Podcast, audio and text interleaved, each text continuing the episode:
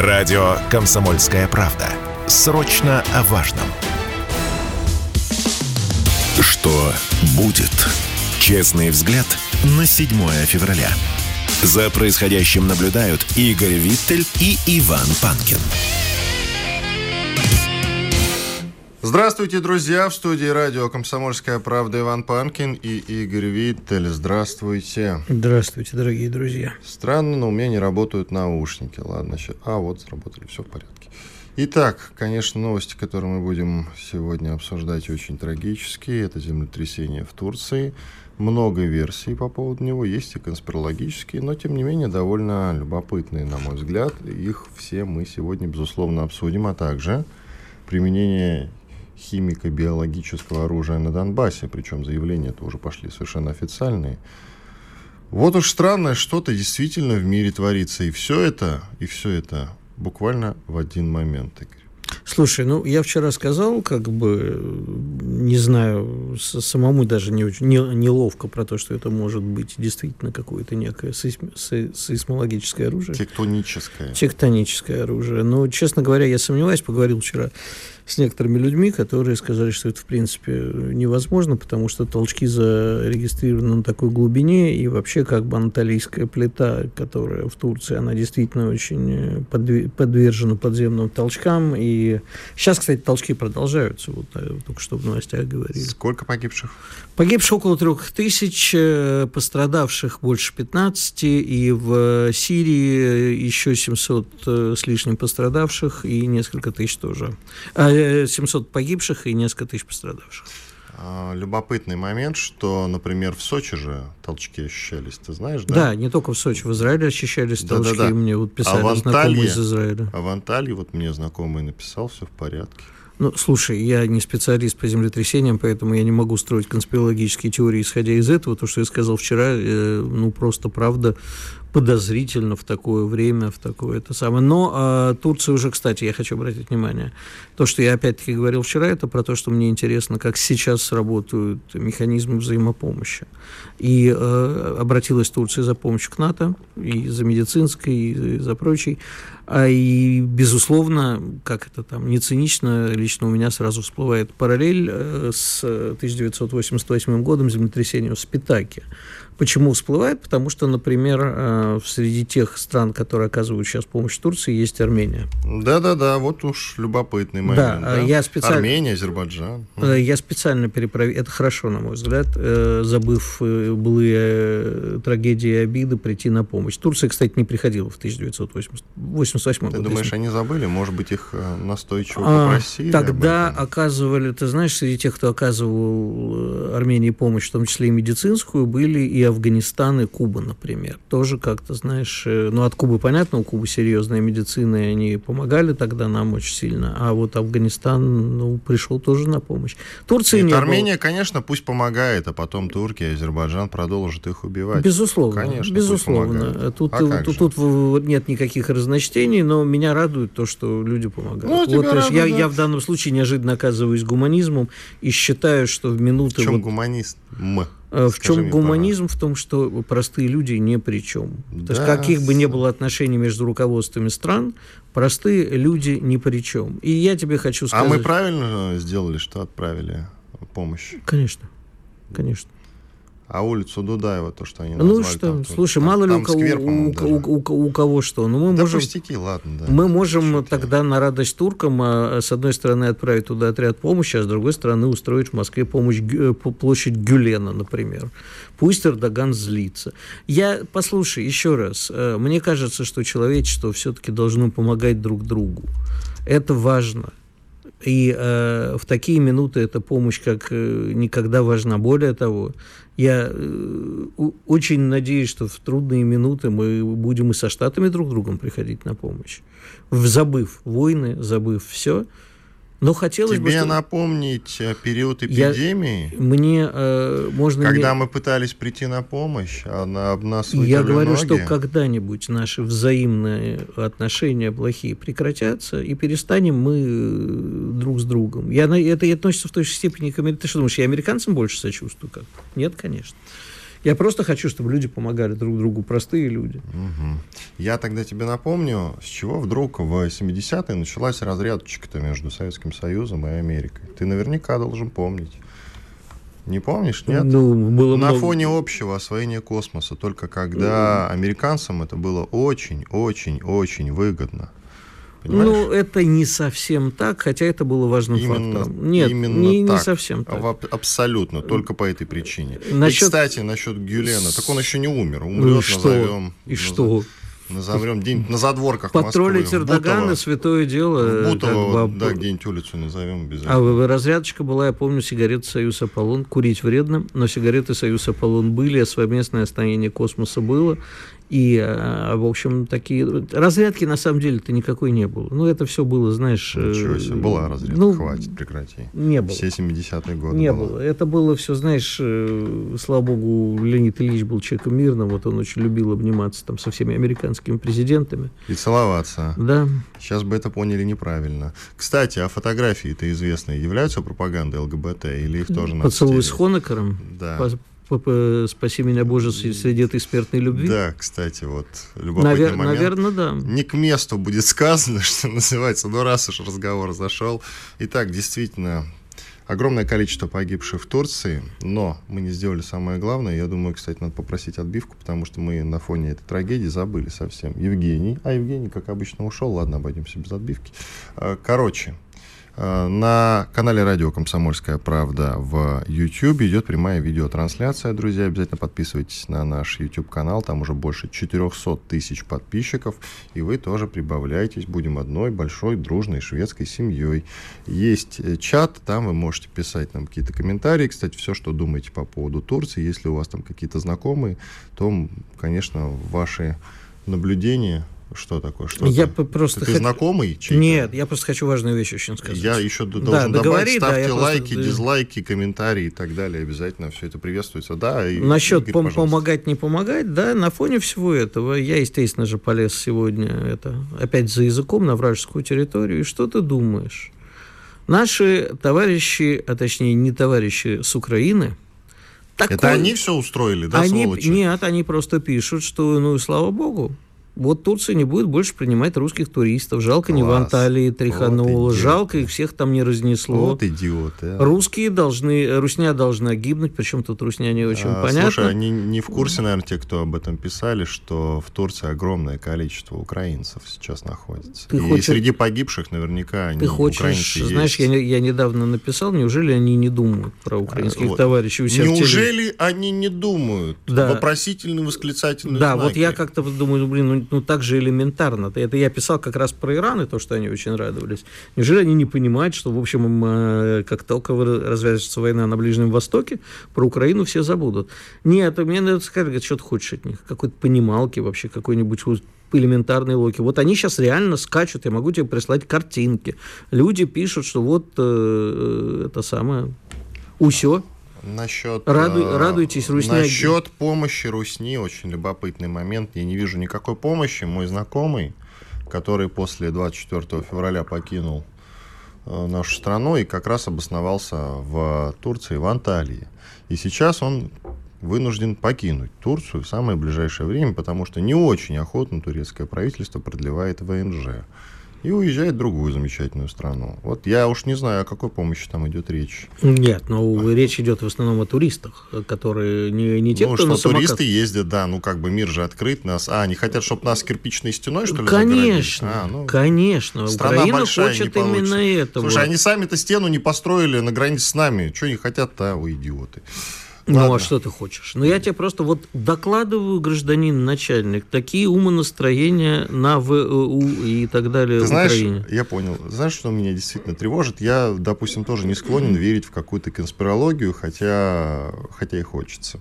Но как, объясни мне, пожалуйста, товарищ Виттель, как можно упустить такое землетрясение, если у него настолько огромный потенциал? Вот даже сейсмолог из Нидерландов, зовут его Франк Хоберпец, 3 февраля еще предсказал сильное землетрясение, которое вот как раз через несколько дней произошло в Турции. Не очень а понимаю местные... слово «упустить». А... Местные тоже, видимо, предсказывали. Да Вопрос... как они предсказывали? Слушай, такое, э, я помню, э, я читал по поводу землетрясения, о котором ты сказал в Армении, и как раз тогда землетрясение все наблюдали, потенциал его был виден у сейсмологов, но вот они этот момент продинамили. Тогда они действительно продинамили этот момент. Я они не знаю, несерьезно Я не знаю, продинамили или нет. Э, не, не очень понимаю, опять-таки, не будучи сейсмологом и даже близко, э, что как бы если ты знаешь, что это произойдет, то бежать некуда. Будет сказано там на протяжении, там же огромная площадь, да, это вся Анатолийская плита, это огромная площадь по территории. А куда бежать? Бежать из домов, как минимум, жителей вывозить. На ну, возможно, да. А, я, Власти я, обязаны я, были предупреждать. Я, я не знаю, существуют ли системы оповещения о таких масштабных землетрясениях. И, Просто э, власти молчали, Игорь, понимаешь? Возможно, возможно. Ну, я вот. в свое время э, сцепился, когда у нас, как этот город называется, под Краснодаром, помнишь, которого снесло просто э, водой? Потоками. Да, я, я понял, о чем да, э, речь. Выскочил. Сейчас э, погуглим в перерыве. Ну, я тогда с одним товарищем из руководства... Крымск? Края, да, Крымск, точно. Крымск, с товарищем угу. из руководства края сцепился, почему они, зная, не оповещали. Там был большой скандал в эфире, дошло практически до мордобоя. И что не дошло, что помешало? Ну, он был примерно твоих габаритов, но он а, извинился, ну, чуть ли не на колени у меня встал в эфире. Ну, я без шуток, кстати. Иван Панкин и Игорь Виттель, мы сейчас идем на перерыв. А далее пообщаемся с очень компетентным человеком, Евгением Тишковцом, ведущим специалистом Центра погоды ФОБОС, как раз об этом, обо всем.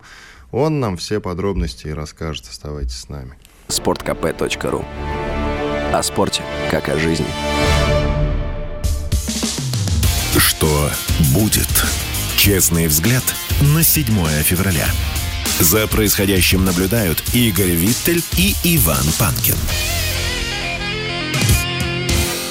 Иван Панкин и Игорь Виттель. Мы продолжаем. Конечно, главная тема дня сегодняшнего – это землетрясение, которое произошло в Турции.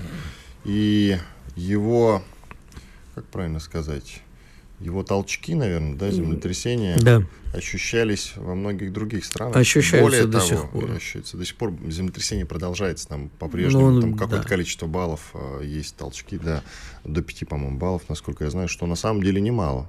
5 баллов-то. Но в Армении как... трясет. В Армении 5 баллов, э, и в Ереване ощущались, и в, в Сочи ощущают. Что уж там. Да. Сочи. Вообще землетрясение, я, основной я удар буду... пришелся на Турцию и Сирию. Я не буду ничего острить по поводу Сочи, потому что у меня специфическое отношение к этому городу. По поводу вообще нашей страны острить не надо, Особенно вот. в контексте разговора про Турцию, точно тебе говорю, не стоит. И тем не менее, правильно ли мы отправили помощь, правильно ли это поступок, да, пока мы ждем, пока подключится эксперт. А, подключился, да? Евгений Тишковец, ведущий специалист Центра погоды ФОБОС, как раз присоединяется к нашему разговору. Евгений, здравствуйте. Доброе утро. Ну, мы уже поняли, что сейсмооружие вряд ли, конечно, кто-то применял, а вот про климатическое оружие, причем подземные толчки, насколько я знаю, входят как раз в боезапас этого самого климатического оружия в каком-то смысле. Расскажите, вероятно ли, что было использовано климатическое оружие или нет? Насколько я знаю, вы большой специалист по этой части.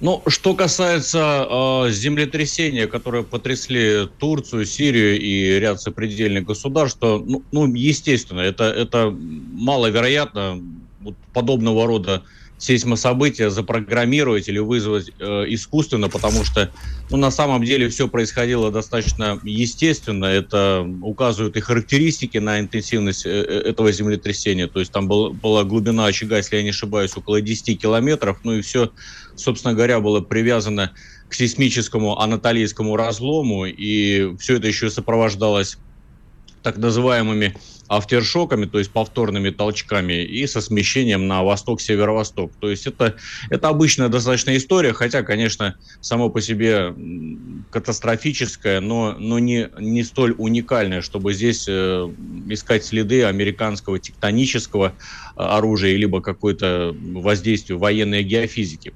Ну а что касается вообще таких вот прикладных вещей, то, ну, в общем, вопрос о существовании климатического оружия, которое мне по моей кафедре, по моей военной специальности, конечно же, ближе, является вообще-то говоря, закрытым, и на сегодняшний день ни одна страна мира, в общем-то, не признает, что владеет такого рода оружием, и, наверное, вряд ли этого будет делать, потому что, допустим, те же самые-самые закрытые проекты э, управления перспективных э, вооружений и военной техники DARP американской, да, они настолько засекречены, что ну, круг лиц, допущенных к этим работам, ну просто, что называется, по пальцам можно пересчитать. Это очень-очень закрытые темы. Что касается вообще э, истории, ну, я напомню, что вот в России, Россия вообще-то была в этом смысле пионером э, развития, возникновения, развития вот э, так называемого климатического или метеорологического оружия.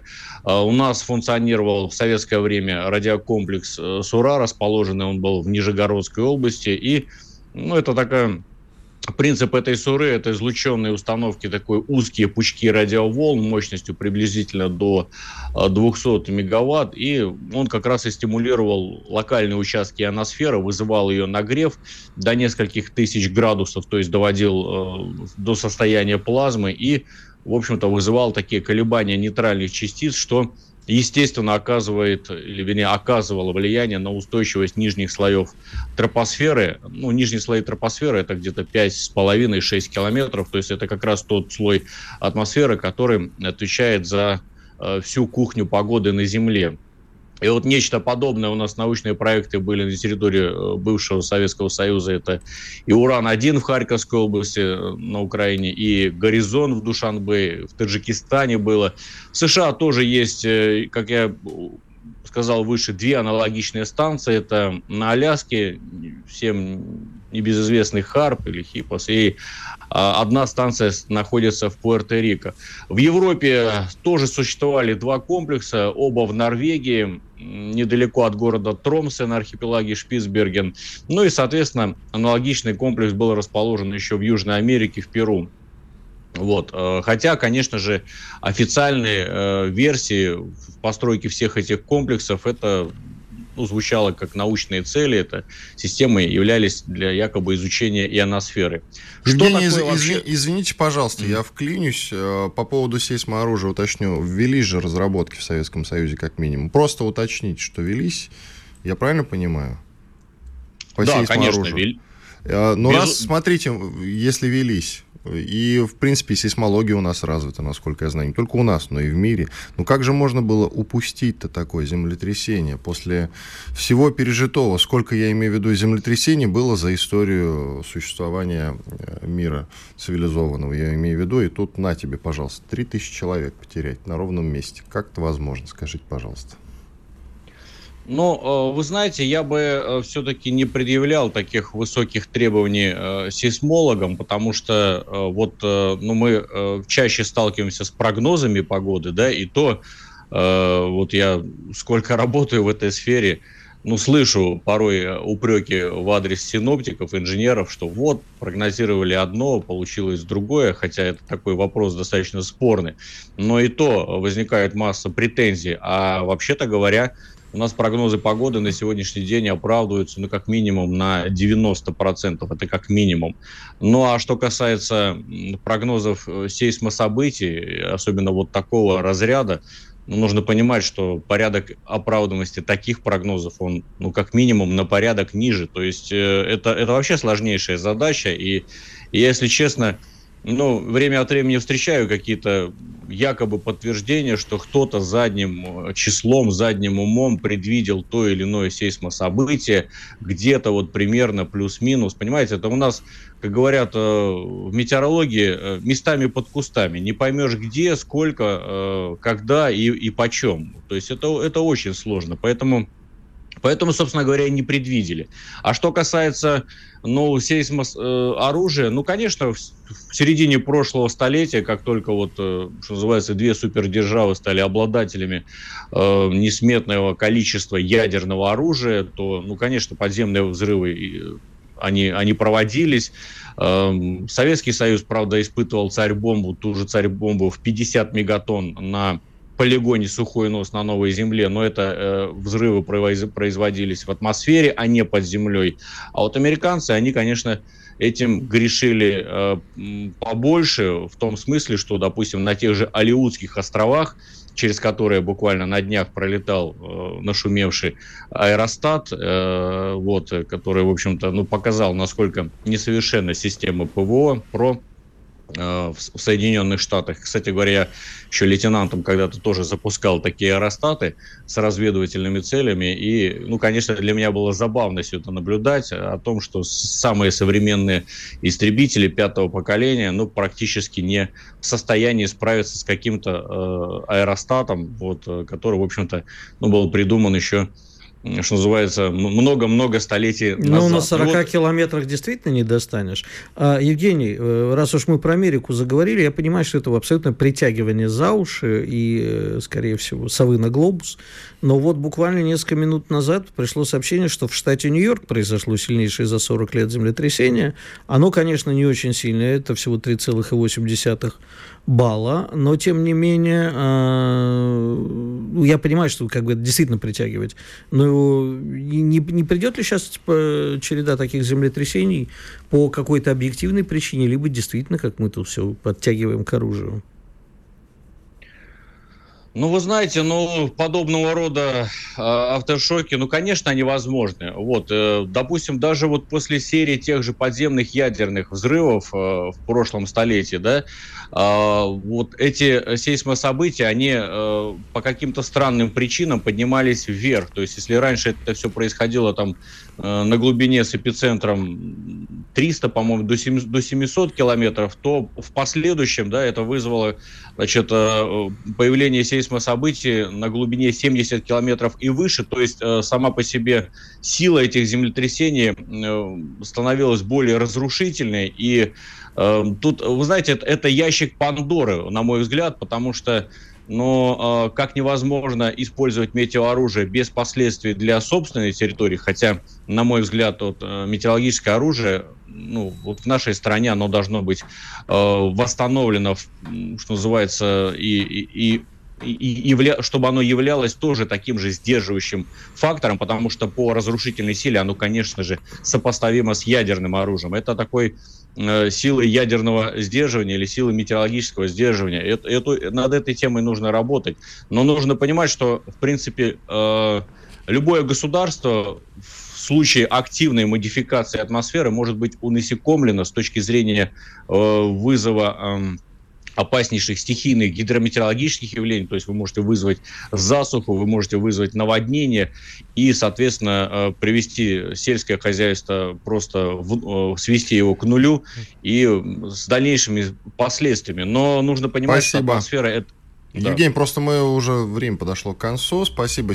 То же самое касается сейсмооружия. Подведем такой итог. Правильно я вас понимаю, да?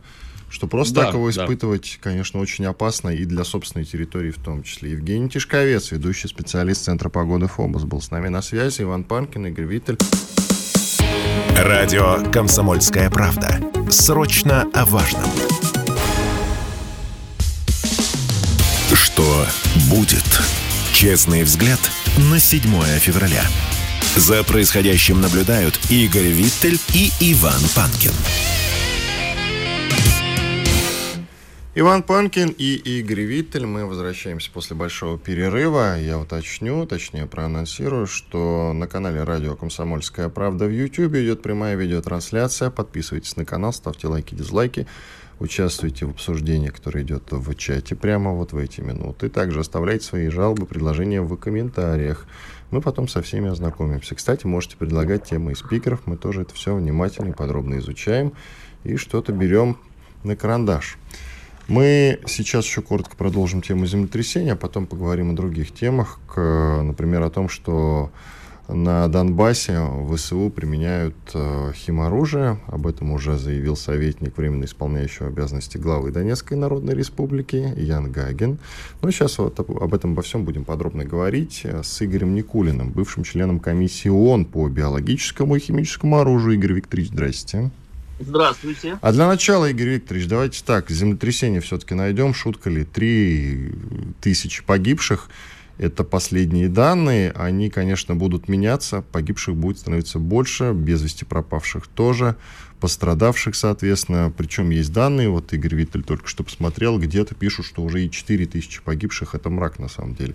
Скажите, пожалуйста, вот вы верите в то, что, допустим, э, кто-то специально устроил это землетрясение. Ну, просто мы не говорим сейчас про то, что сейсмо, вот это вот сейсмологическое оружие существует, тектоническое оружие, я имею в виду. Существует, не существует. Верите ли вы в то, что условная какая-то третья сторона способна на то, чтобы такое сотворить?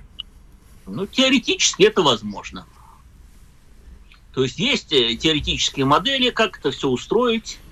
Но один вариант – это подземный ядерный взрыв, который вполне мог устроить тот же Израиль, чтобы создать такое землетрясение. Ну и, в принципе, есть и другие технологии. То есть тут надо иметь большой массив информации, чтобы... Мы знаем, что некоторые посольства заранее эвакуировали своих граждан из Турции именно в этот период, буквально там за 2-3 дня. Так что, в общем-то, для слухов и подозрений есть определенная пища.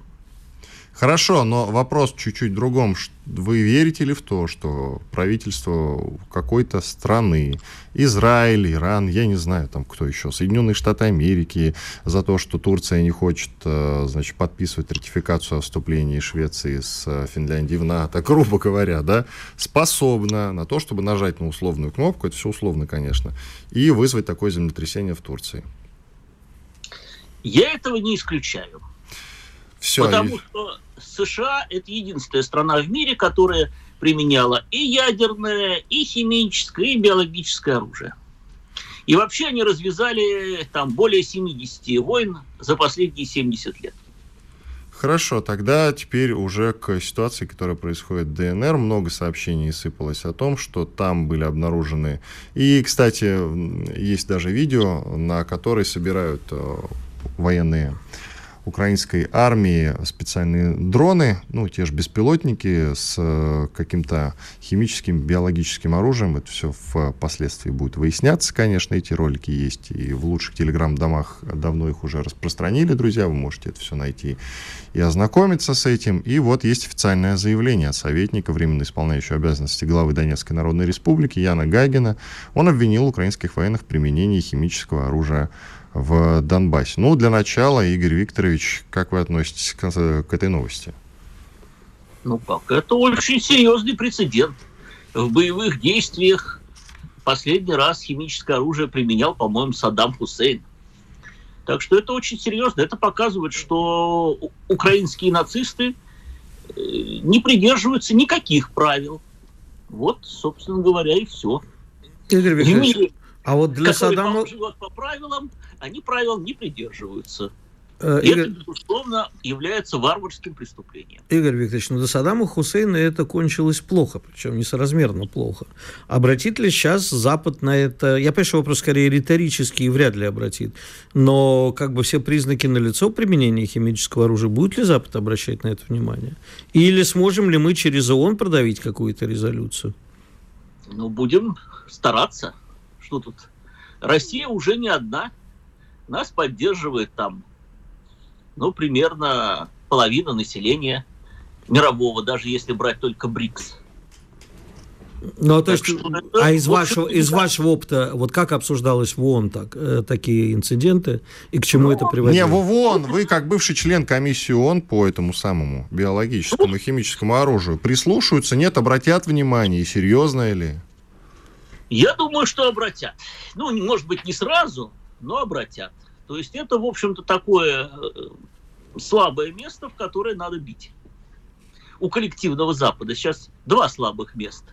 Это вот применение химического и биологического оружия. Вот если мы на этом поприще хорошо поработаем, то я думаю, что от однополярного мира мало что останется. Я просто хотел сейчас заметить, э, что CNN в минуту дает 4300 погибших.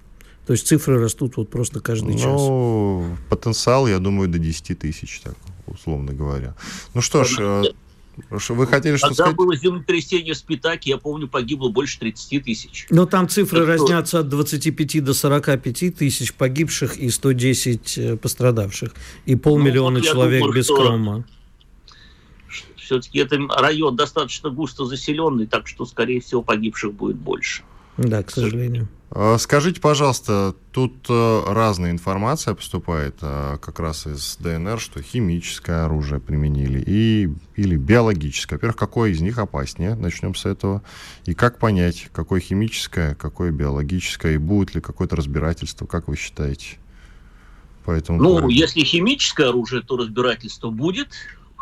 Все-таки есть уполномоченная организация, ОЗХО называется, Организация по запрещению химического оружия. Если это биологическое, это доказать сложнее будет, потому что, ну, во-первых, нет специализированной организации. Вот тут нам в Совете Безопасности говорят, и новый генсек говорит, что у нас просто нет полномочий. Почему-то искать биологическое оружие у Саддама Хусейна у них были полномочия, а сейчас они куда-то делись. Так что это очень странная история на самом деле. Ну, это только говорит о том, что США и Великобритания в первую очередь, они всячески вообще блокируют э, применение конвенции по биологическому и токсинному оружию. Они в 2001 году отказались подписывать меморандум по э, мер- мерам контроля. Ну и вот с тех пор можно сказать, что конвенция не работает. Хорошо, Игорь Викторович, тогда такой вопрос. Э, Скажите, пожалуйста, это было, как вы считаете, просто как вы считаете, кем-то согласовано, я имею в виду, ну, командованием ВСУ, скажем, или даже теми инструкторами НАТО или командующими какими-то от НАТО? Это взаимосвязано или это какая-то частная история? Из какой-то биолаборатории, разбомбленной нами, что-то выкрали ВСУшники и вот решили применить? Ну, вот Ну, я просто похоже, строю что- теорию такую. Химическое оружие. Ну, во-первых, на Украине ничего без э, согласия западных советников не делается, поэтому наверняка согласовывали. Ну, и потом это все-таки последний, э, скажем так, последнее прибежище террориста, применение химического оружия. То есть террористическое государство Украины ведет террористическую войну. Вот, собственно говоря, и этим она мало чем отличается от террористического государства ИГИЛ. Хорошо, вот применили они условно там химическое, биологическое оружие, позже разберемся, пока анонсировано, сказано, что химическое оружие. Но оно как-то влияет, там, не знаю, на заражение окружающей среды, скажем. Ведь они, допустим, заражают те места, по которым сами пройдут, ВСУшники, я имею в виду. Ну да, они применили против э, наступающих российских войск. В общем-то, я думаю, что серьезного, ну, химическое оружие, оно все-таки действует, как правило, несколько часов. Потом сильный э, снегопад или дождь, и все это дело, все, он смо- смоет все следы. Поэтому в этом плане химическое оружие, оно все-таки более, э, скажем, быстрее ее следы уходят и устраняются причины. А биологическое оружие, оно самовоспроизводящееся, поэтому э, один раз заразив, можно там на десятилетие получить проблему. Все понятно, спасибо большое. Игорь Никулин, бывший член комиссии ООН по биологическому и химическому оружию, был с нами на связи. Ну что, Игорь, давай с тобой Да что подытожим. э, подытоживать? Я бы на самом деле перечитал сейчас и Новый Завет, и вообще Библию как таковую. Там, по-моему, все предельно ясно сказано, что все начнется землетрясение, снял он шестую печать, и вот взглянул, и произошло великое землетрясение. Это неоднократно упоминается. Не знаю, можно ли это, конечно, это можно к любому, и тогда в Спитаке можно было такое сказать. Но как-то вот все, что предвещает э, апокалипсис и при- приход Мессии, оно вот все сейчас происходит, и войны, и движение этих светил, там, Все предсказано. Так О, что дивный новый мир. А вместо саранчи дроны, кстати. Как да, раз, да, да. Я, с... я, я просто посоветую нашим слушателям, да и нам с тобой, читать 90-й псалом Давида и уповать на Господа нашего. Давай, давай назовем имя подонка, укронациста, командира отдельной тактической группы аэроразведки. Зовут его Роберт Мадяр. И как раз на тех самых видеозаписях, которые сейчас по телеграмму распространяются, именно он демонстрирует дроны со специальными креплениями и десятками химических боеприпасов под них. Это все есть на видео, друзья. И это военный преступник. Мы его найдем когда-нибудь и обязательно покараем. Ладно, хотел сказать убьем. Радио «Комсомольская правда». Мы быстрее телеграм-каналов.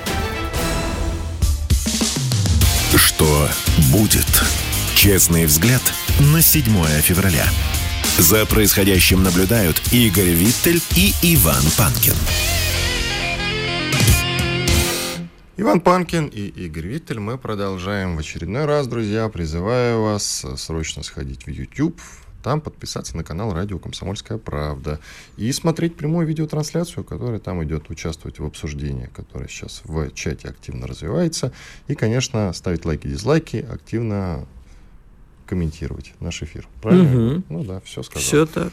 Все так, подтверждает Игорь Виттель. Дальше уже сами, что называется. Во-первых, подытожим, Игорь, как ты относишься к применению химического оружия Украиной?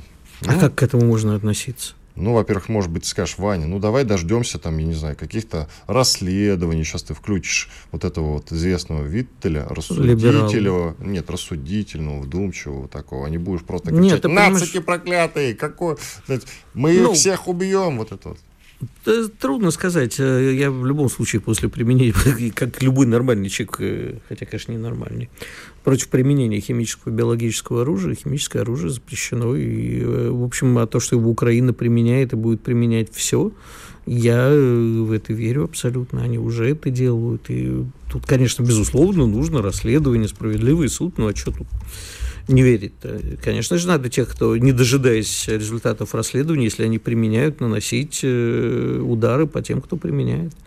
Смотрите, друзья, для тех, кто скептически к этому ко всему относится, я призываю внимательно и подробно ознакомиться, ну, во-первых, со свежей статьей Димы Стешина. Я с ним сегодня буду, я надеюсь, если все будет нормально, он э, находится в Донбассе. И если со связью все будет ок, что называется, мы с ним запишем интервью. И в том числе, конечно, поговорим об этом. Он уже большую статью написал по этому поводу. Мы с, него, а, с ним сегодня ее обсудим. А еще и Дима Стешин, и Саша Коц много-много лет назад, в 2014 году, рассказывали, как Украина применяла запрещенное фосфорное оружие, насколько конечно. я, я помню. Да, вот они как раз а, все это дело снимали, прям вот подходили к нему, что называется.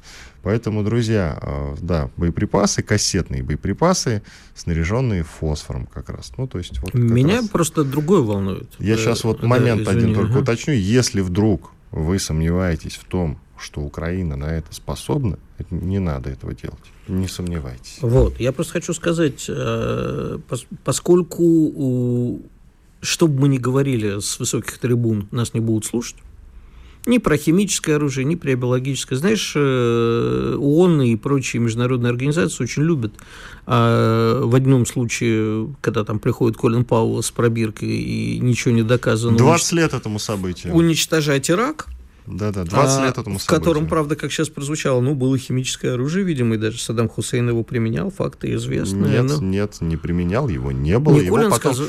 Давай смотри, давай так. А, я помню эту историю хорошо.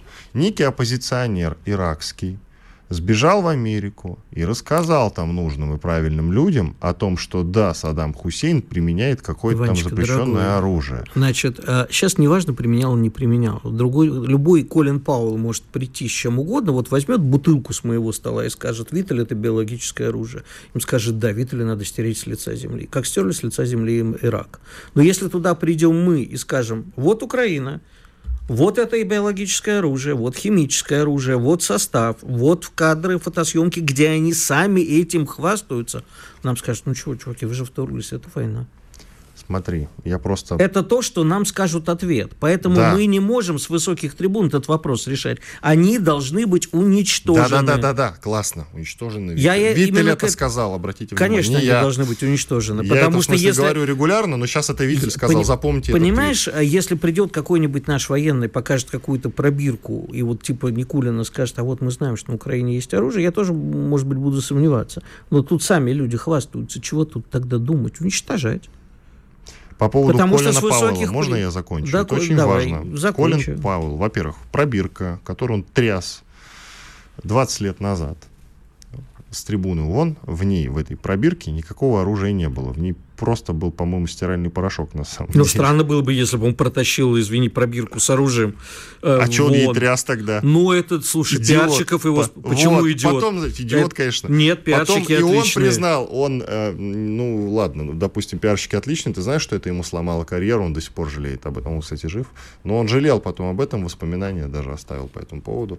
Но не суть. А, Послушай, а американцы, которые уничтожали Вьетнам и напалмом, и агентом да-да-да, Оранж... применялось. знамен- Климатическое как раз это э, одно из первых и единственных применений климатического оружия официально. Знаменитая, кстати, Да. фотография, где бежит голая девочка, которую сожгло практически напалмом. Кстати, жива до сих пор. И, если мне не изменяет память, живет, кажется, в Америке. А вот это, кстати, удивительная история того, как... э, Я очень люблю Вьетнам, там часто бывал. Как э, местные с американцами просто на каждом шагу американцы, австралийцы, англичане, ирландцы, все, кто с ними воевал, все, пожалуйста, Уже они давно там... мир, да. Они не просто мир, они все женились на местных, потому что понимают, что любая вьетнамка гораздо лучше любой англичанки-то и американки. А пооткрывали свои бары, куда ты не придешь, любой бар зайдешь. Вот у меня друг держит бар в Сайгоне, он, правда, не воевал, он гораздо моложе. И э, мы с ним дружим, он ирландец из Австралии. Очень много интересных. Фанат России бешеный. Приезжал сюда тут за самолетами. Пусть у нас тут бар откроет. Он приезжал сюда, и вот, э, фанат России, говорит, я впервые наконец увидел белое Рождество, то есть Рождество со снегом. Чудесный парень, абсолютно дружный. Изучил наше законодательство Я и решил тебе- бар не открывать. Я Я, понял. я тебе к тому, что как бы э, вот в эти все мы никогда не будем братьями, никогда не простим друг друга. Вьетнамцы, они все прекрасно помнят, но при этом абсолютно здорово уживаются с нормальными американцами, австралийцами и так далее. И по Ираку. С чего все началось? Некий оппозиционер иракский сбежал в Соединенные Штаты Америки. И там нужным правильным людям из спецслужб рассказал о том, что действительно, да, наше руководство, во-первых, разрабатывает, во-вторых, активно применяет всякое запрещенное оружие. Э, И это послужило для американцев поводом для вторжения. Что было дальше, когда он увидел, что там американцы творят?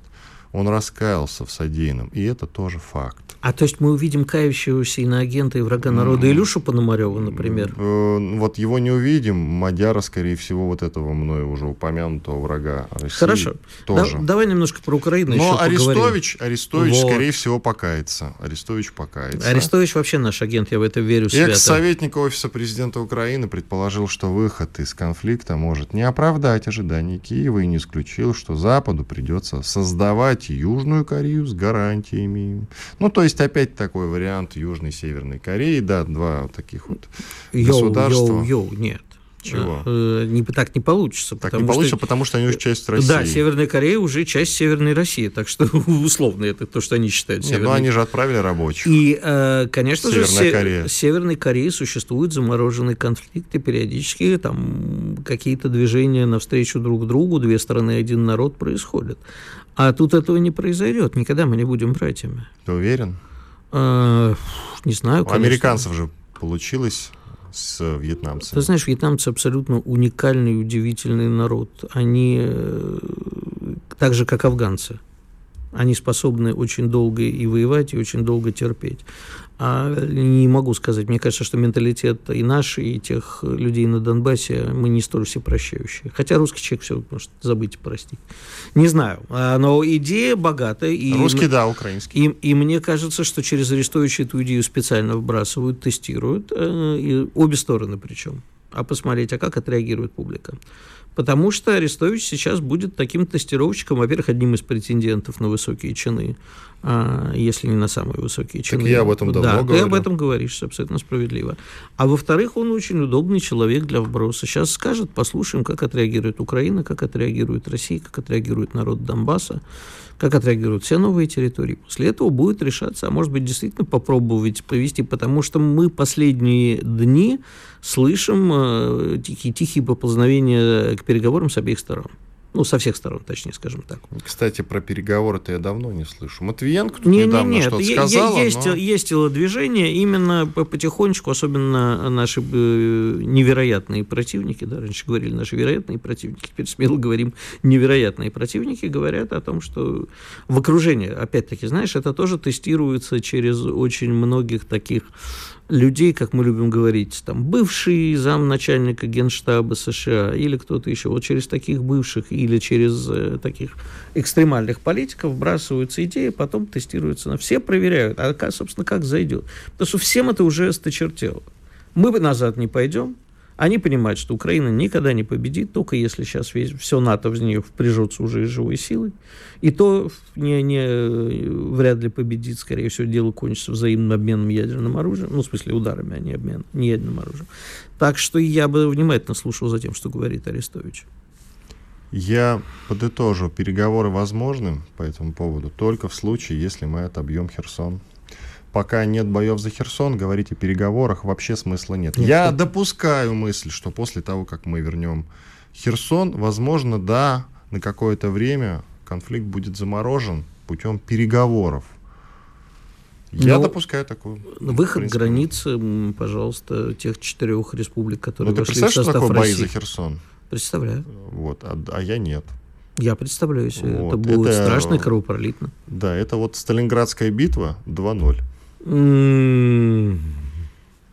Плохое сравнение, скажем так. Ну, когда она начнется, ты еще и не такое посравниваешь. Я, наде- я надеюсь, что Украина не будет сопротивляться, как сопротивлялся Советский Союз. Нет, мы Украину, извини меня, не можем ассоциировать с Советским Союзом. Нет, ну как? Только с немцами, братец, ты чего это? Я тебе говорю исключительно о сопротивлении. Нет, нет, нет. Не они, же, не, они же, не они же будут атаковать в данном случае, а мы будем атаковать. Ну, вообще-то как... они атакуют периодически наших военных, Но целиком, которые на другом чтобы берегу мы находятся. освободили Херсон, это наша атака, поэтому я их и сравниваю. Иван Панкин, Игорь Виттель. Уходим на большой перерыв. В начале нового часа вернемся. Чтобы получать еще больше информации и эксклюзивных материалов, присоединяйтесь к радио «Комсомольская правда» в соцсетях – в отечественных социальных сетях. Смотрите новые выпуски на Рутьюбе, читайте телеграм-канал, добавляйтесь в друзья ВКонтакте, подписывайтесь, смотрите и слушайте.